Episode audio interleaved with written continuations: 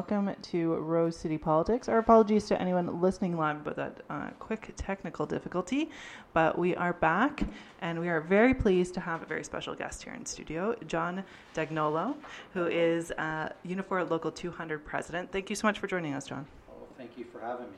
And we have a, a special guest and a familiar guest. Uh, Councillor Kieran McKenzie. How are you, Kieran? Surprise guest too. Surprise I didn't know I was going to be on surprised. until uh, A you know surprise to team. everyone. That's Yeah, right. I, I don't know if we should use the term special, but we'll call it surprise. Special, yeah, quote unquote, right? There you go. Oh, I've been called Uh, and then uh, regular panelist Don Merrifield is here. Hello, Don. I am always happy to be here. I am Sarah Morris. We have a great action packed show tonight. Uh, first half of the show, we're going to be talking about Nemak, and then we are bringing on uh, another friend of the show, TJ Bondi, to be talking about Ojibway. Uh, we are brought to you with the kind support of LiUNA 625, Building Better Communities.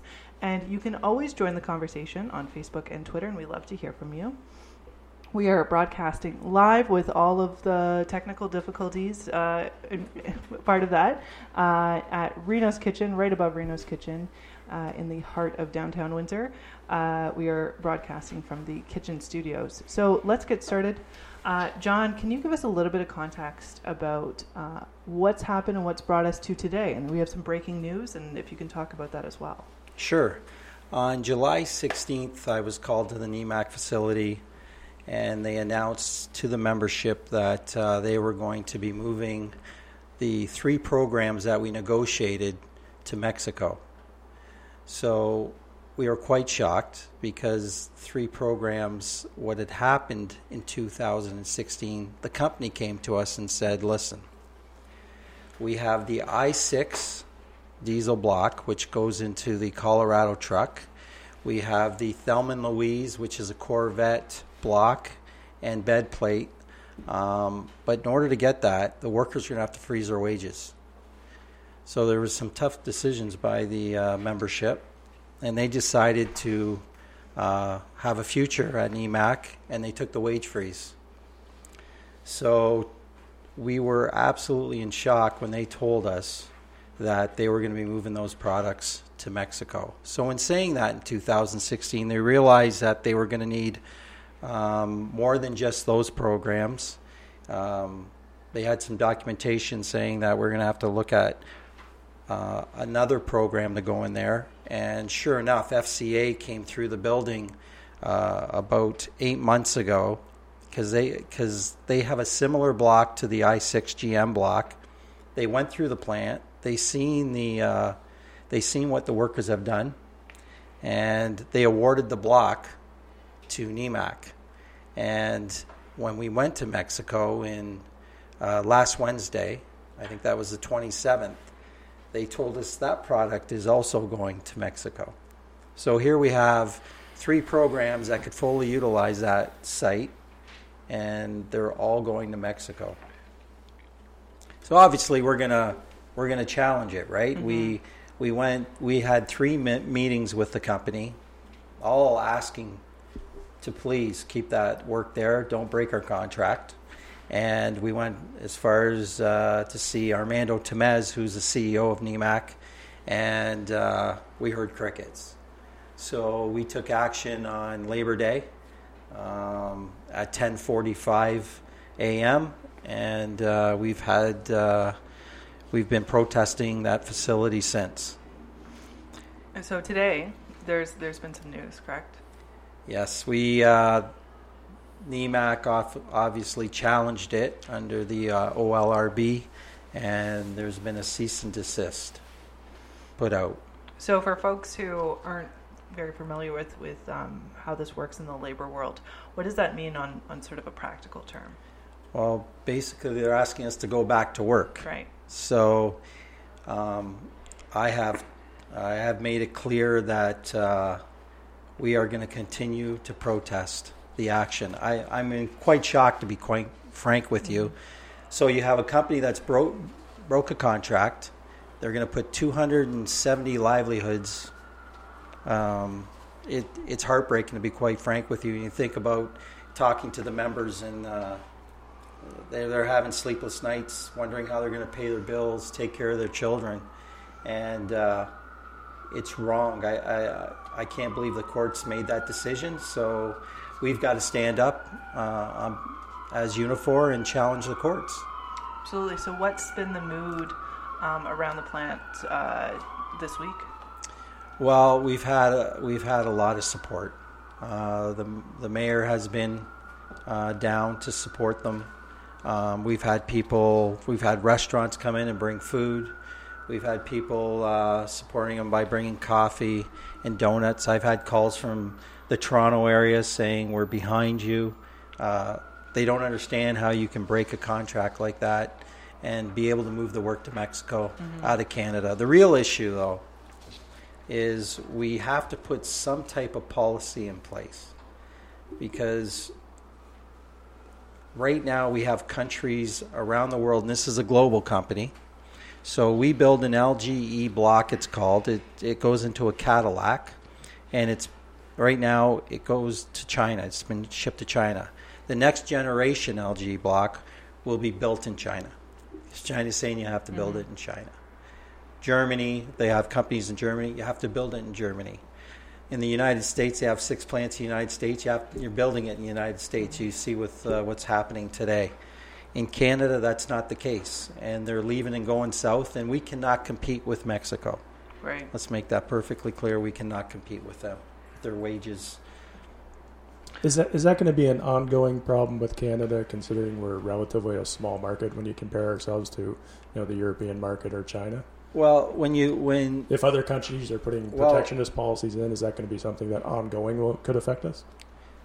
It wouldn't be if our governments put in a policy in place. We had a policy in place for many years. That's why we have all these facilities here in in Ontario, mm-hmm. and um, created hundreds of thousands of jobs. As soon as the Auto Pact left, the jobs started leaving with it, um, and we cannot compete without some type of policy in place to protect workers in uh, manufacturing here.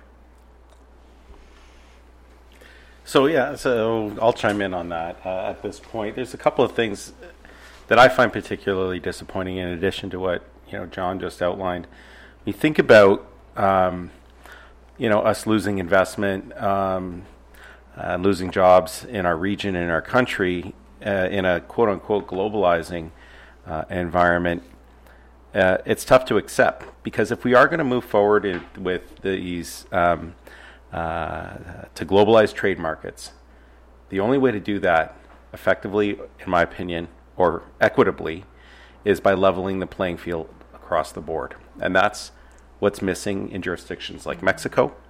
Uh, and in other places where capital is looking to, to, to invest because they have the open door to bring the product back in. What they don't have in the jurisdictions that they're moving to are proper protections for workers, decent wages for workers, mm-hmm. Proper environmental protections, human rights.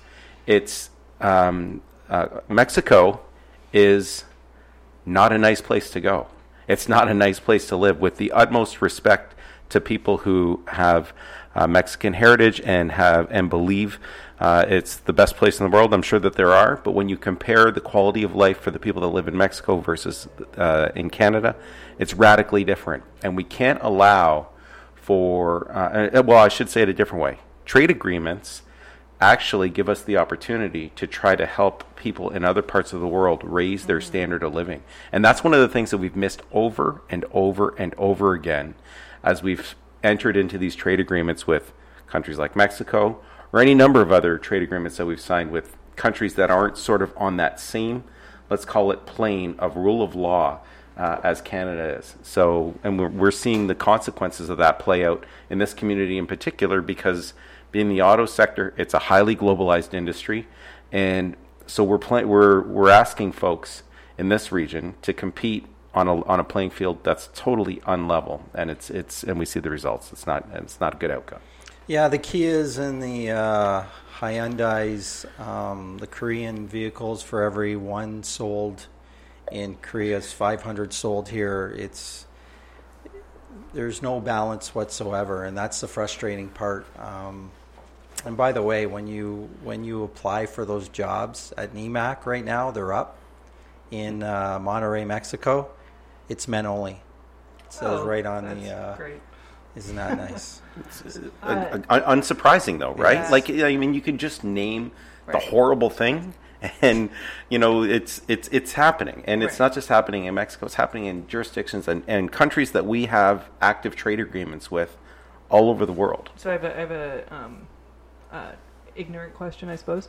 Um, are there unions in Mexico? Like, is is that part of that work environment at all? Well, the challenge we have, they call them yellow unions, and they are basically run by uh, the cartels, and and they're not unions, and that's the struggle we've had. People that have actually tried to unionize, and uh, the Unifor has met with a lot of them, um, and we've had people die in Mexico that tried to unionize. So that's been a real struggle for many, many years.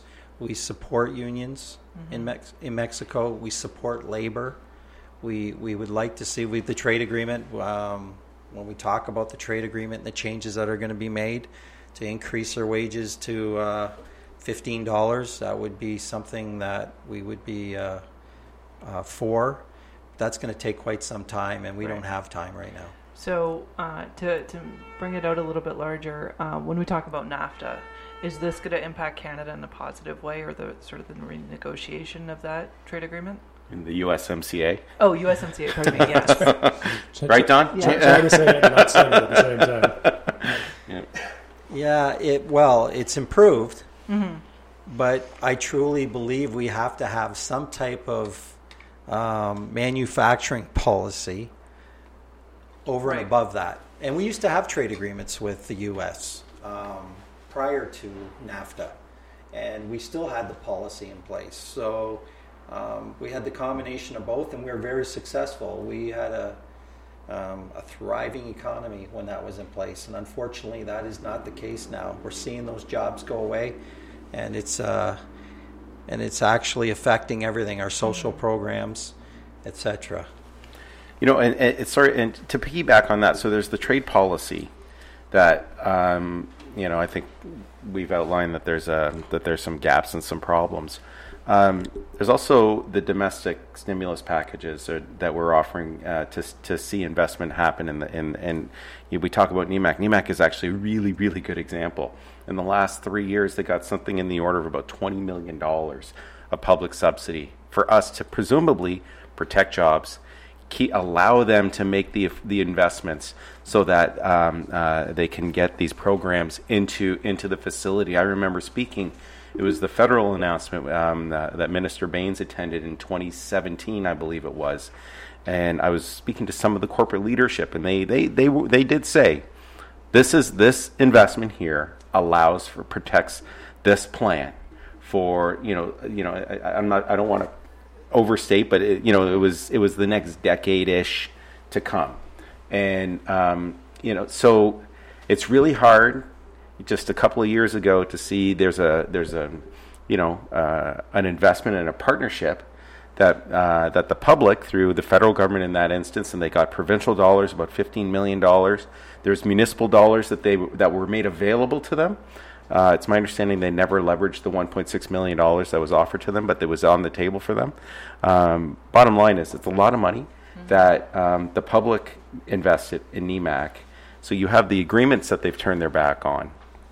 Um, whether or not to the T that they've satisfied the terms of the contracts that they entered into with the public through these subsidies, the fact is there were promises that were made when these investments move forward, um, and they haven't been lived up to. And it really makes it challenging now to move forward to, to look at okay, well, where is it? When do we make these types of investments at the public sector level in the private sector to help support their endeavors? I understand there's risk in a market economy, but in this instance, you know, to cut and run after just a couple of years uh, and to head to Mexico with a product that still there's a market for clearly. Um, that's a, and there is a contract in place with the with the um, with the union and the workers. This is really really hard to accept. In leveraging those uh, public dollars, the story that was said that they would invest $38 million and they needed that funding from various levels of government into the into the plant. Were those investments ever made? They were the they they were made, but here here's the issue though. So we they've invested that money, they've done it. Now they have the technology, and they're moving it all to Mexico, and that's that's a real struggle. And and keep in mind, uh, they supply millions of parts in Ontario. So here we have a company that's going to build everything in Mexico. They have 11 plants. They actually have 10 right now. They're building a brand new die cast plant there as we speak. And they're going to those millions of parts are going to come from Mexico to Windsor. And that's a shame. And when you think about the I6 program, the Colorado truck, that goes to Flint, Michigan. So it comes from Windsor to Flint, Michigan. Now it's going to be built in Mexico and it's going from Mexico to Flint, Michigan. And these are the, uh, and that's absolutely wrong. No question about it. Think about it. We funded that R and D, and we lost the technology. Not only we fund the R and D, like, and when I say just not just the R, when I say R and D, it's not just oh in the lab and figure out the uh, figure out the chemical compound to make the lightest form of aluminum. It's also the proof of concept, act- actually building it and testing it and doing it in our community. So we funded all of that, and it's gone. We have no proprietary rights uh, that are attached to any of that uh, any any of that technology that they are now going to leverage to make. Just to be frank, they're going to make millions and 1000000s maybe billions of dollars in profits selling these vehicles that we help develop the technology that make it an attractive product in the marketplace. It's it's wrong on so many levels. So now, to be fair to the federal government, because I always am, sure. Danny Keenan, who is a spokesperson for the Department of Innovation, Science, and Economic Development, had stated that while the terms of the contribution agreement are commercially confidential, Nemak was deemed to have satisfied the terms of the program. So, although they did receive the money, according to the feds anyway, they did what they were supposed to do. Sure, uh, but uh, so without get, dig, taking a deep dive into the terms of the contract, uh, the uh, the point that's been made by many people who have been observers and uh, critics of the government on the trade front is that those terms are far too um, um, uh, liberal, liberal small l, in uh, in the context of uh, you know not providing enough protection for the public, taxpayers, residents, whatever we want to call them, in terms of their investment in a uh, in a private for-profit entity. So, you know, a lot of this is write a check and hope. And I don't think, and I think the Nemak, this Nemak example is another perfect example of that's not good enough anymore. There should be more. Uh, the term strings attached has been thrown out there. There should be more conditions uh, um, that are that are in place, and there should be greater protections. Frankly, this decision from the from the labor board is a for example with respect to ignoring the terms of the contract that they signed with the union versus uh, uh, you know and and sort of ignoring that to some extent while enforcing to the you know the heaviest extent of the law um, uh, the question of whether or not it's a legal strike or legal work mm-hmm. interruption is, uh, is I, I, agree with you, John. It's shocking. It's shocking that there would be that level of imbalance in a judicial in a judicial playing field, in my opinion. In your opinion? Yes. We always trust your opinion. Sure. Yeah. No, you don't. and at least can, you let me speak. And right? we can reduce corporate tax all you want. We will not be able to compete. Finally, we're on the same team. we will not be able to compete with Mexico, no, regardless how much you're going to reduce corporate tax. So they are still going to leave. So in saying that, and we know that you just said that, we will never be able to compete with those with those wages. Um, so you, we need a policy in order to protect that mm-hmm. because it is an unlevel playing field. It's extremely unlevel. So that's the only way we'll be successful, and um, hopefully we can get there. We've been we've been trying since we've lost the Auto Pact, but hopefully we start seeing the light because here's a prime example of a greedy corporation. These workers are making starting at sixteen dollars an hour, and that's not enough anymore. Mm-hmm. That is not enough. At one time, it was Ford Motor Company that owned EMAC plant, and they took a reduction of 40% to keep that plant in Windsor. And then they froze their wages to keep that plant Windsor, and it's still not enough. So we need to put some protections in place. I know you don't like that word, but that's what we have to do today to make sure we're successful. So those protections have to come on a federal level. What can happen on a municipal level to keep those jobs in Windsor, if anything? Well, Yeah, thanks. Councilor you know, yeah, yeah, exactly. I got, I got, I got the mad, I got the silver bullet here. To, I'll- to be honest, I am engaged in a process where I'm looking at the uh, and engaging stakeholders who are involved in the sector to try to develop that. And there's even a council question uh, that I brought forward a number of months ago, um, uh, asking what it is that we can look to do to um, uh, to a protect investments that are already here and perhaps further stimulate greater investments moving forward. Um, you know, we have some we have we have some models that are working. We have the CIP, which is a tax incentive program. Um, maybe we look at tailoring that in a specific way to manufacturing uh, and, the automotive sector. But again, I, I want to be clear. I'm not. I don't just want to start uh, getting in the business of writing blank checks or foregoing revenues uh, that the community desperately needs right now, just to sort of stave off Well- something that may eventually happen in a year or two from now. And seemingly, that's how we got in this situation in the first place. right? Like, Precisely. yeah. so, yeah. What, I, there's some protections that need to be erected around those incentives. Stronger protections. I, uh, I you know, understand what the quote that you gave us from the, uh, um, was it the minister, the deputy minister, or was it the Uh, spokesperson for the department. Okay, so that's an administrator too. Um, so it's different than than somebody speaking from the minister's office. you know they're not going to say anything on this. Well, sure, uh, they- but you know, because they're not going to be proscriptive with respect to what we could have done better, right? They're going to be really administrative and say, "Oh, they they met all of their criteria. We don't have to go after them for any money."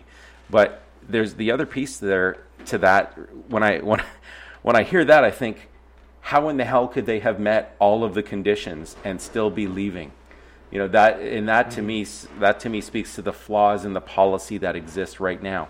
I, I, I don't, you know, the question was, what would you do? I'm working on it. Yeah.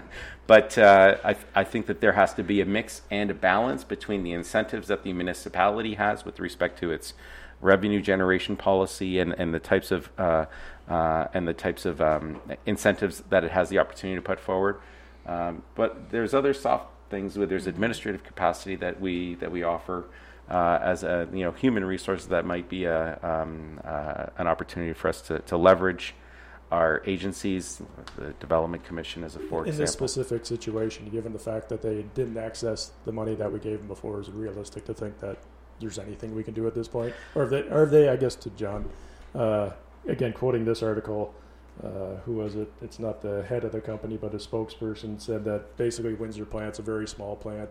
It's unfortunate they're going to lose jobs, but at the end of the day, it's a very small plant, and they have to do, you know, efficiencies They're always the big. Uh, Yeah, I, I, I don't accept that nothing can be done, but go ahead, John. Yeah, I found that funny because, first of all, they talked about we didn't have enough capacity in the plant, so we have to close it. But now it's too small. That doesn't make any sense when you think about it. Uh, we build a million parts out of that site.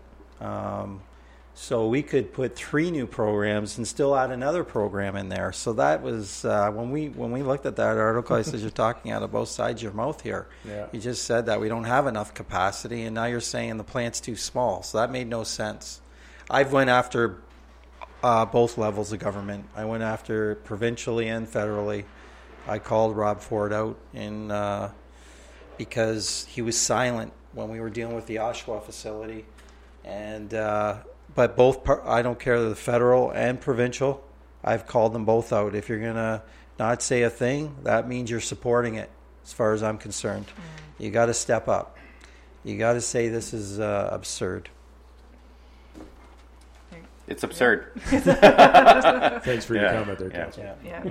Uh, well, we're we're almost coming up on the break, and uh, John, we appreciate you so much for taking your time. I know it's a it's a very busy day for you today. So, um, can you leave us with a couple messages of uh, what would the workers like people to know? The workers have done nothing but support this company. They've been loyal. They've, when you see them on the floor, and it's not an easy place to work in. It's a foundry. They do what they they can to make sure that company's successful, and that's why they got the new FCA program because they went through that plant, saw what the workers had done. they just they they want to have a, a good living, and they want to they want to stay home. Mm-hmm. They want that job. They don't want to lose their jobs. And I talked about it earlier. A lot of these workers are are getting up there. They're in their 50s now, and I couldn't even imagine not knowing when the if they if they lose this job what they're going to do. Um, and it breaks my heart. And I hope that the company can come to the table, sit down with us, and talk about this because I think that's important. They haven't done that yet. And that's what we're anticipating. The next step is hopefully they will come to the table. Absolutely. Yeah. Anything else you'd like to throw in there? John said. As someone in my 50s, I find that last statement very offensive. and uh, But I'll let you slide on that one. All right. Uh, all right, John. Um, just before you leave, is there anywhere that uh, people can learn more? How can people help? Is there any other information you'd like to give us? Um, I just want to let people know that we uh, we U- Unifor is involved in a lot of community uh, programs, and please look at how involved we are in the community. I think it's very important. Um, I know local 200. We have Club 200 with the kids, and um, and we we do what we can. I'm on a, numerous boards to make sure our community is successful, and I, I don't want anybody to forget that. Yeah, absolutely. All right, well, we're going to take a quick break. I want to remind everyone uh, that they can always join us on Facebook and Twitter for the conversation. And if you're listening to the show after it's live, please continue because we, we love to, to hear from you. Uh, we are brought to you with the kind support of LiUNA 625, Building Better Communities. We are broadcasting live from the kitchen studios above Rino's Kitchen. And uh, we have been joined this uh, past half hour by John uh, D'Agnolo. Yeah, got that. See the Italian part. Good I- I, know. I got to work on it. D'Agnolo, who's the uh, Unifor Local 200 president, Ward 9 Councillor Kieran McKenzie, who's uh, our surprise special guest today. Uh, Surprise. I'm Sarah Morris, and I'm joined by Don Merrifield. Uh, when we come back from the break, we're going to be talking about Ojibway, and we hope you'll stay tuned. Welcome to this week's Rose City Politics events calendar. Thursday, September 5th. Eamon McGrath, F. Scott and the Nighthawks, and Sirius Festival are at Meteor. Friday, September 6th. The 7th annual Rotary Fish Fry is at Lakeview Park. MO Art Show is at Pressure Drop. Opening reception of Hard Boiled Angel Trip is at Artcite. The Hellions, Black Dragon, and Macho are at PJ's Lager House. Saturday, September 7th. A screening of It Follows featuring special guests is at the Redford Theatre. The 42nd annual Dally in the Alley is in Detroit. Sunday, September 8th. ORHMA Golf Tournament for Big Brothers Big Sisters is at Bellevue Golf Course. The 15th annual ASL Windsor Walk is at Sandpoint Park. Monday, September 9th. OPIRG Mixer is at Green Bean Cafe. The next regular City Council meeting is Monday, September 9th. Check out Rose City Politics on Facebook and Twitter. Subscribe to premium content on Patreon.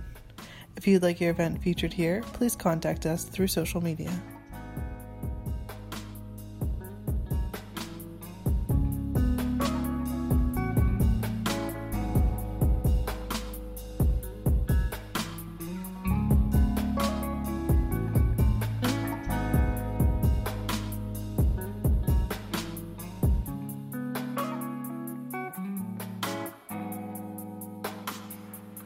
Welcome back to Rose City Politics.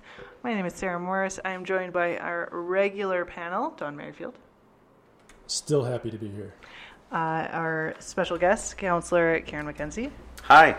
and our newest Are you special still here? guest. I thought we kicked you out. No, no, no. Wait, he's sticking around. And our newest special guest, uh, Border City hippie, DJ Bondi. Hi, happy to be here. Glad to be here. All right. So, You got uh, pretty short hair for a hippie. I'm just going to say. Wow.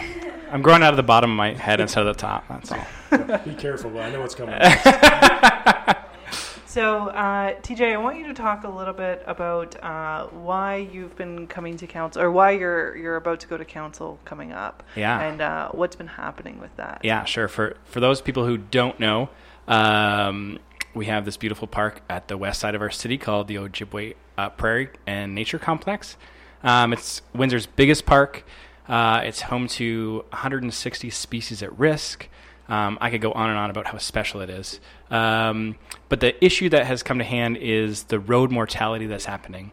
There are two um, pretty busy roads that bisect this park and this park complex. Uh, that's Malden and Matchett. And so uh, a report is brought forward by um, the Windsor Essex uh, WCAC. Um, what's, what does that stand for? Windsor Essex County Environment Committee. Thanks, Karen. Um, uh, they brought this issue forward to propose to close uh, both Malden and Matchett um, for the months of September and October to help bring down road mortality of the, uh, especially the species at risk, um, specifically uh, some of the snakes and reptiles and amphibians that get hit by the cars um, on these very busy roads. And this is because they're more active in the fall months. hundred percent, hundred Yeah. percent. So th- there's been a, a mortality study done. Um, there was a three-year one that was done between uh, 2000 and three years ago uh, for three years, um, and then it has continued on for the past three years. And it's found that because of the hibernation patterns of these creatures, um, they have to move from one habitat to the other uh, to hibernate properly. And these are the times they're crossing the roadways um, and they're getting struck on a daily basis. So one of the ways that's sort of been the workaround that uh, I think some environmentalists have been doing is that there's sort of a fence almost. Uh, can you talk about that? Yeah, sure, sure. So it's something that's been tried in the past and uh, definitely an, uh, a solution um, moving forward. Uh, so it's basically a snake barrier. So it's a small fence um, with kind of like a mesh screening below it to stop any ground critters that could crawl through a normal fence um, to kind of keep them off the roadway. Uh, the, the problem with this is over the long term, you seg- if you kept these up all year round all the time, uh, you segregate populations, uh, and you don't have the same genetic diversity in the population. So, you know, one could be low on the gene pool, and you could get some inbreeding. And as a long-term solution, it's just not going to work out. And then why is it important? What? It's a silly question, but why is it important that we we care about this? Uh, you know, I saw I was reading an op-ed online saying like, "Oh, that's nice. I haven't seen any uh, animals that were killed, um, but also I have to get to work." So, what's the? Why should people care about endangered species that Uh, are in our community? that comes down to i guess like, you know there's going to be people you can convince and people you can't convince that this is important. Uh, it's obviously a port, an important issue in my life. I live there. I will be affected by these road closures. My road will actually become i live on spring garden road. My road will probably become a thoroughfare to get past these so traffic will increase on my road um, so i'll probably be negatively affected in my personal life and on my commute um, but but these species are, are crucial to uh, the biodiversity in our area and the ecosystems they live in. You know, as soon as species start to drop out of ecosystems, the whole ecosystem's health falls to, to pieces. So you know, we say it's just the snakes and the turtles, but you know they're a, they're a key and a chain in this whole food chain. Um, and if we want to keep the beautiful uh, natural diversity that we have in the Ojibway complex, saving these species is important. Absolutely. So, what's been the pushback from the anti-snake people So aside there, from they want to get to work? Yeah, quicker? yeah. I mean, that's in, in the public eye and in the comment section on Facebook and Twitter and wherever else we're, we're talking about You this. actually read those things? That's Oh yeah, yeah. I get into I get into bouts. I know I shouldn't, but uh, the the main thing is, oh, I got to get to work. How am I going to get to work? You know, it's estimated that nine thousand eight hundred cars go down these roads on a daily basis. So that's a, huge amount of traffic, and I mean, I see it. And people, it's posted at fifty, um, but people do not drive fifty on those roads. I take it on myself personally to drive 50, 55. You're such a liar. I do. No, I do on purpose. But I get passed on a daily basis because people aren't patient enough on those really straight, long runs. Say, oh, screw you. I'm going to go around you and, and pass you. As a guy who rides a motorcycle, I will tell you that never happens. oh, of We course. Of course. Yeah. Has there been any uh, any comment from obviously the elephant in the room over there is the Coco development that was fought for a long time. Uh, has there been anything from the corporation saying okay, fine, or no, we don't want this? Uh, yeah, I mean, I have a I have a letter here uh, that was written to the city solicitor from Coco. Um, I can read some excerpts from it you in a give second. us the Reader's Digest version. that'd Yeah. I mean, they basically say they have uh, stakes in the Ambassador Golf Course, um, um, the restaurant that goes on there, the event planning that goes on there, which, as you know, is at Sprucewood and Matchett Road. Um, and the previous council had approved the big box development on the corner of Sprucewood and Matchett. Yeah. So the problem comes is that Coco is threatening to sue the city uh, for closing down, especially Matchett Road, um, because it will essentially, for two months of the year, every year, stop that traffic from passing by that spot. Affect access to the uh, Yeah. to those. And, and and to be honest, that's something that I don't think the general population knows about. I think it's talked about within circles that care about this issue, but that's not something that's publicly talked about. It's oh, I got to get to work, or oh, I want to save the snakes. But a lot of those people in the, both those parties don't know about this this Coco uh, lawsuit. Councillor McKenzie, would you like to comment on that? Sure. Um, yeah, no, I, I, I would love to have the opportunity to comment. Um, I'm going to start with I care very deeply about the biodiversity of our region and the Ojibway Prairie Complex. I've done a tremendous amount of work uh, in my career on, uh, on Ojibway, uh, trying to protect Ojibway uh, for many and perhaps all of the same reasons that TJ cares very deeply about the Ojibway Prairie Complex. Um, now, with respect to the road closure, when it came to WECAC, and I sit on WECAC, and I'll be I'll be clear, I opposed this um, this proposal at that point because first of all, I knew opposed the closure I of the road? opposed the closure uh, because I knew where it was going to lead, and I didn't think that there was enough discussion with people who know enough about this issue in order for us as a committee, and then for because of the process that was going to be triggered, it goes to the advisory committee, then to the standing committee, then to council, and along the way, the issue as it continues to be framed through that initial motion gains momentum uh, and, and and generates greater amounts of discussion. What I tried to convince the committee of was that there are a range of options, and there's more information that we need in order to be able to make a recommendation that could be more, um, uh, just to be frank, thoughtful than the one that we had in front of us, which was one option that admittedly could address the issue of road mortality. Um, but it perhaps wasn't the only option. And um, as TJ's alluded to, um, barrier fencing or exclusionary fencing can be appropriate ways to uh, to um, uh, Mitigate to mortality. mitigate that road the road mortality. It has consequences.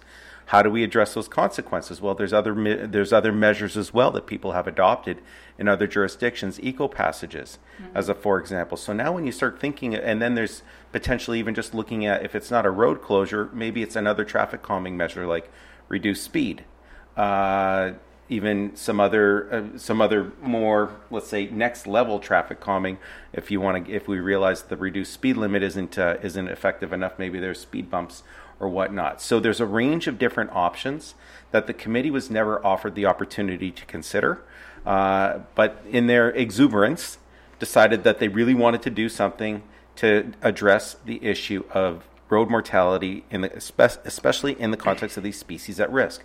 I understand that urgency.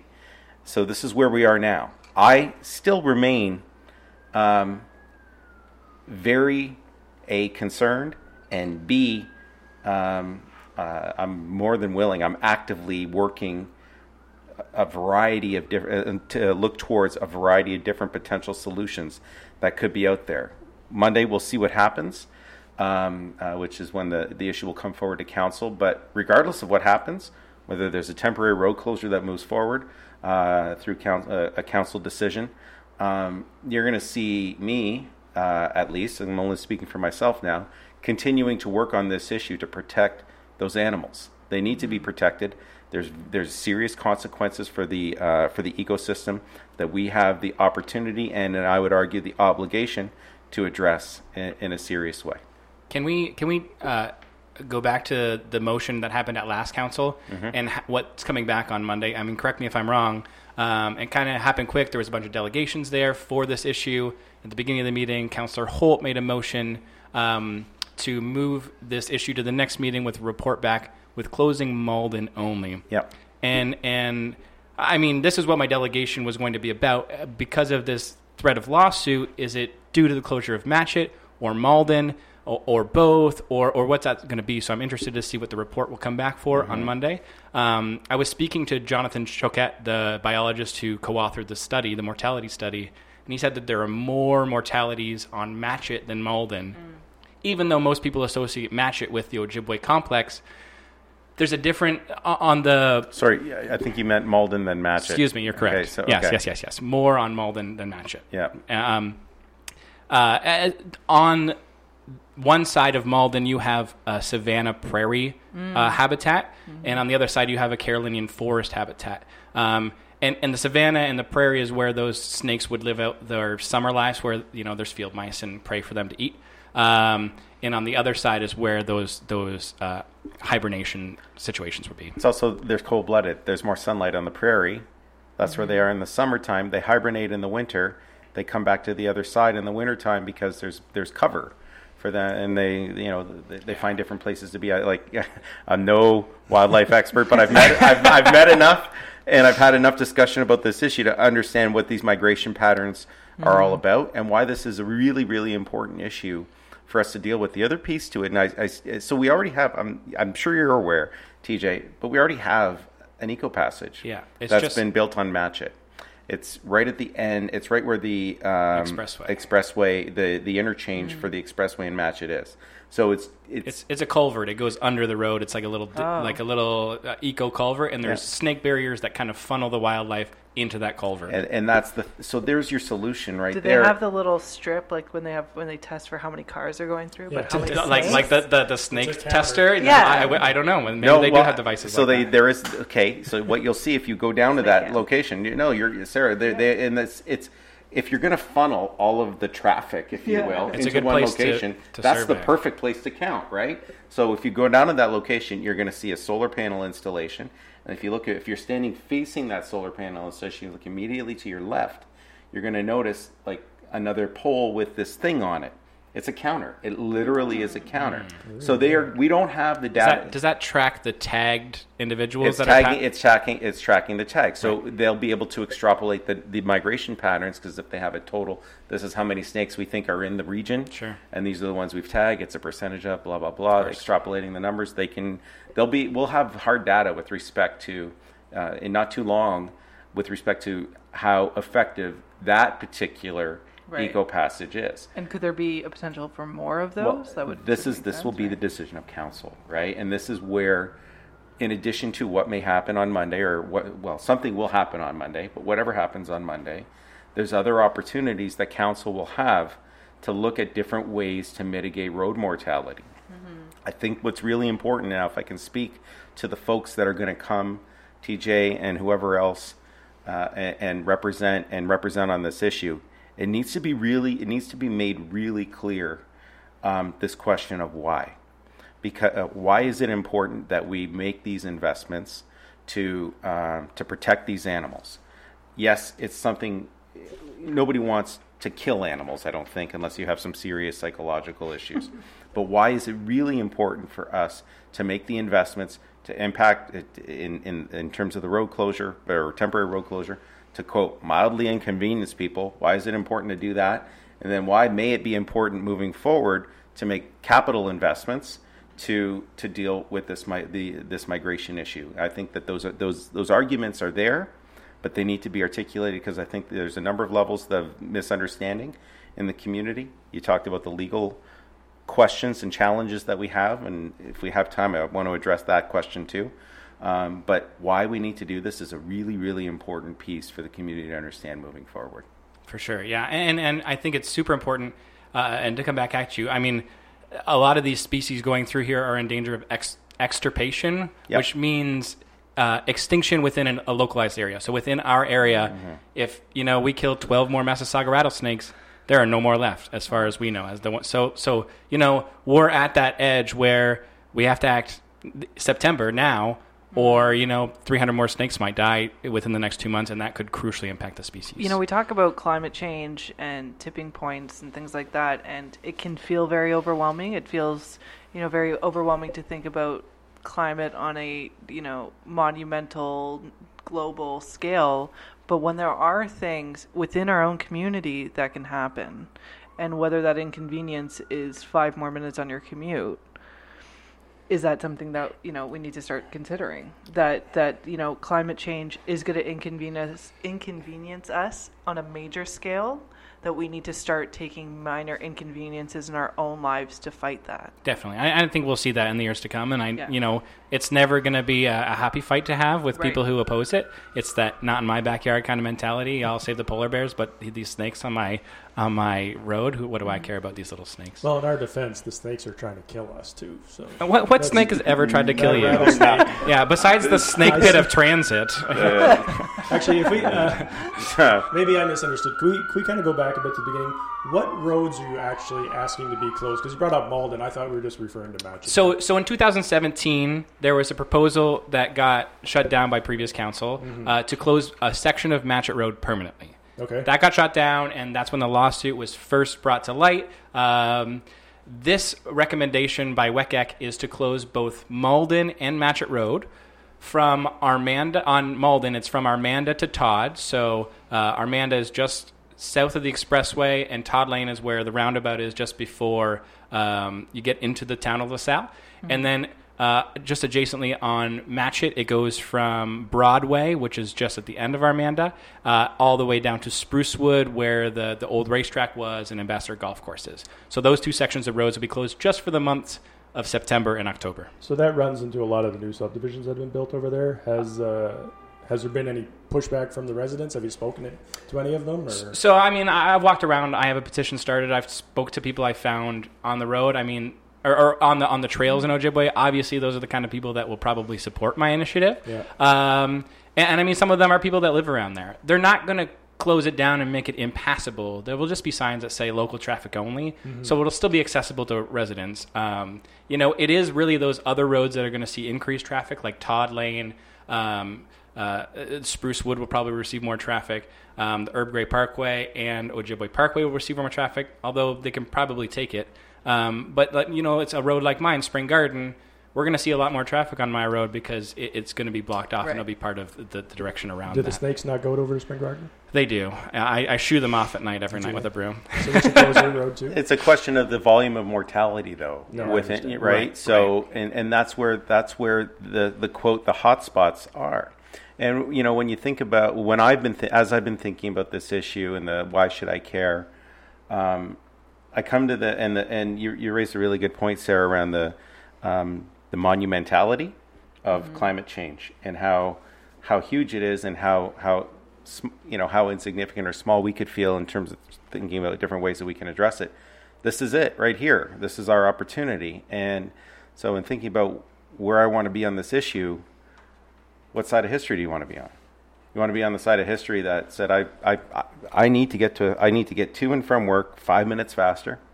You want to be on the part of history, on the side of history that said I did everything I could within the scope of the things that I can do to protect habitat, to protect wildlife, to protect the ecosystem, to protect the planet. It's right here. It's that's in front of us. And we'll have an opportunity to make a decision on that on Monday. So for the two topics we discussed on today's show, can we basically blame the Chinese for everything? Oh my God, John, don't Because obviously, climate change was created by the Chinese. I read that somewhere. Oh, jeez. Oh, jeez. Okay, hashtag cancel Don Merrifield. Uh, and I mean, I don't know if we'll have time to talk about this, but another subject we had on, on the agenda We tonight have all the was time in the world. Yeah. Check was it uh, the Ojibway Shores, Right, And, yeah, and if the we can talk development of about that that into an urban yeah. park. And I'm sure you have something to say about this, God, counselor. I, I mean, absolutely. Um, Um, but, but if this is something that we're going to, you know, bring in and make, you know, this huge nature complex even greater by connecting it to the Detroit River, Mm-hmm. And if our goal is to bring people here to see that beautiful ecosystem and, and, habitat, is it going to be the same if we don't have these species there? It, it won't be. Uh, yeah, the ecotourism piece already on um, uh, Ojibway is already an ecotourism draw.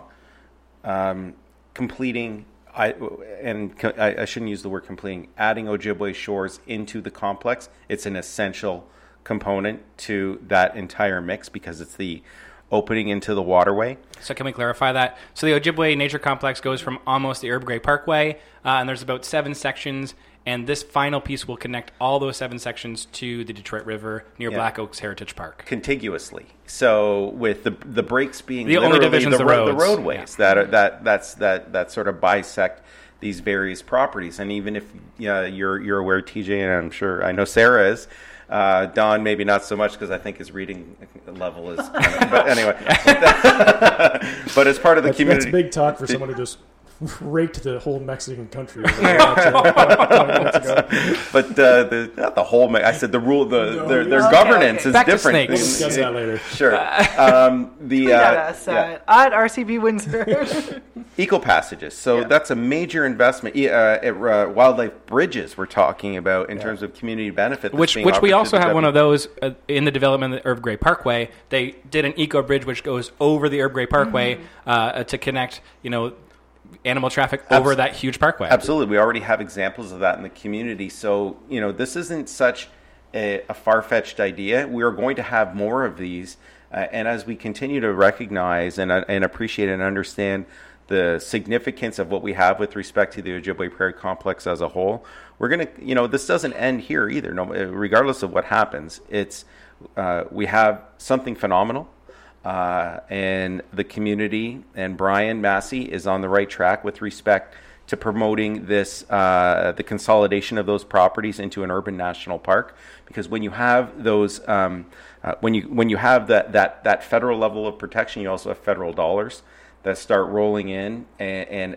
a range of resources that we can't that we have no opportunity to leverage at this point. So it's it's an exciting opportunity for sure. So an urban park, what on just a practical level, really, how does that make it different than a than a municipal park, like a national national federal? yeah, how, will- how will it be different from what Ojibway is today? Yeah. So, it, first of all, it, cons- it will consolidate those properties under one authority, right? So, right now, um, you know, in terms, if you look at the Ojibway Prairie Complex, the City of Windsor owns a piece, the Province of Ontario owns a piece, um, the Port Authority.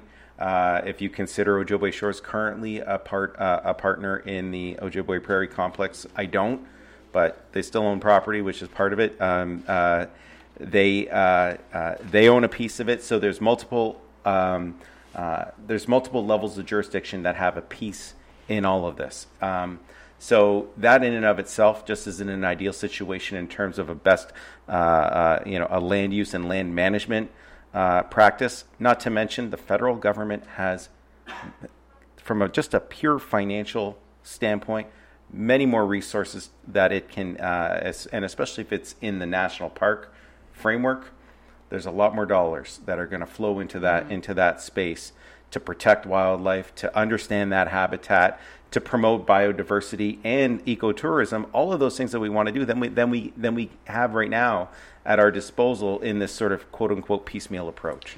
Do I understand correctly that the, plan that Brian Masse has would make the Ojibway Nature Complex have the same designation as, say, Point Pelee National Park? Yes. But, I mean- but in an urban center is the difference. Yeah, and that and that would be that's that's that's that's sort of you know the end goal. There's because of the variety of land owners, let's call them, or land land managers, frankly, because most of them are public. Sure. Um, the public owns all of it, but the the entities that are managing those particular properties right now, you know, live at different levels of government. That's challenging. Not to mention, there's properties, private properties that are surrounding pretty big chunks that surround the park that are undeveloped still, uh, or surround the, the nature complex. Excuse me, um, that um, that that need to be or could be acquired to a further protect all of those species and, and, and that habitat and uh, and just turn it into something amazing. We have a, an incredible opportunity. It's amazing, frankly, when development the development that's happened all around it. You think just to immediately to the east,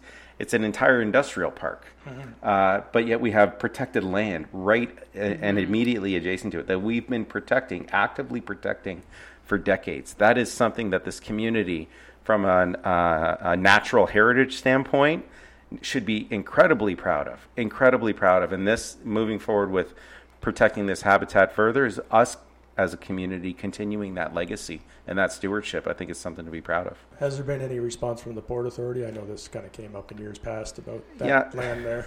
Now you're going to get me, you're going to get me in trouble. So here's, the, you know, the Port Authority. I just asked the question. Yeah, I know, I know. They've been trying to develop that land Yeah. for a long time. And if you go onto their website right now and you look under properties available for development, whatever that link is, you will Shores see Ojibway listed. Shores is the first property that is listed. Wow. Um, and this has been, you know, flying in the face of the community's expressed will for for many, many years now. They brought forward a proposal, I believe it was in 2013, to develop two thirds of that property, and the community absolutely it was a flat no, and they were they fell flat on their face. It was a horrible moment for the for the uh, for the port authority. They presented it to the community in a public meeting. They found out in the middle of that public meeting that their development partner was no longer part of, of that project. It was an embarrassing moment for them, and they deserved to feel all of that shame because they were bringing something forward that, and they were trying to frame it as positive for the community that they knew was dead wrong. And to this day, it remains undeveloped. To their credit, they have done what they can do as a port and a commercial operation essentially to try to maintain that property as best they can given what they are. They're a commercial operation, they're a port. They want to do business, marine business. Sure. So they have no business, in my opinion, owning or exercising stewardship over a significant and environmentally sensitive parcel of land. It Some, should be some out of their hands. environmentalist groups say it's the most significant piece of the whole complex. They should Due, have, due to its connection to the Detroit River and, and that waterway system. Yeah. Right. Well, gang, this has been an awesome show. We uh, we would love for you to, to continue the conversation online and to continue it on uh, Facebook and Twitter. Um, but before we go, TJ, can you let us know where people can find the uh, petition if they'd like to sign it? Sure. Yeah, I, uh, I can actually give you the link to put up on the Twitter feed for the Rose City Twitter feed. And uh, if you have any questions, you can reach out uh, to Border City Hippies on Instagram or Facebook, um, or myself personally, TJ Bondi. You can find me. I'm easy to find. Yeah. Kieran, would you like to take this opportunity to apologize to the whole entire Mexican country? I love Mexico. I've traveled to Mexico, but uh, the Mexican government can pound All salt. right. All right, Don, is there anything you want to plug? no, I think we're going to get sued enough. over it right now, so. All right. Well, thank you everyone for tuning in. Thank you so much uh, to all of our guests tonight. Um, you have been listening to Rose City Politics, brought to you with the kind support of LiUNA 625. We broadcast live every Wednesday at 8 o'clock from Kitchen Studios above Rino's Kitchen. My name is Sarah Morris, uh, and our regular panel is Don Merrifield. Hello, Don. Hey, I'm just Thanks. Thanks. Great. Super talk. quick. Super quick on Pushing that. buttons. Um, uh, a big thanks to TJ Bondi from Border City Hippies for Yeah. being on today and sharing your wonderful expertise. We really do appreciate that. Happy to be here. Happy to answer questions. and um, as always, uh, Kieran McKenzie, guest. thank you so much. We really appreciate it. I'll be back next week, right? Of course. Of course. I don't think they have the airtime for that. All right, we will see you all next week, and I please again join. No, no, please, we'd love to have you. Uh, join the conversation online, and we'll see you soon.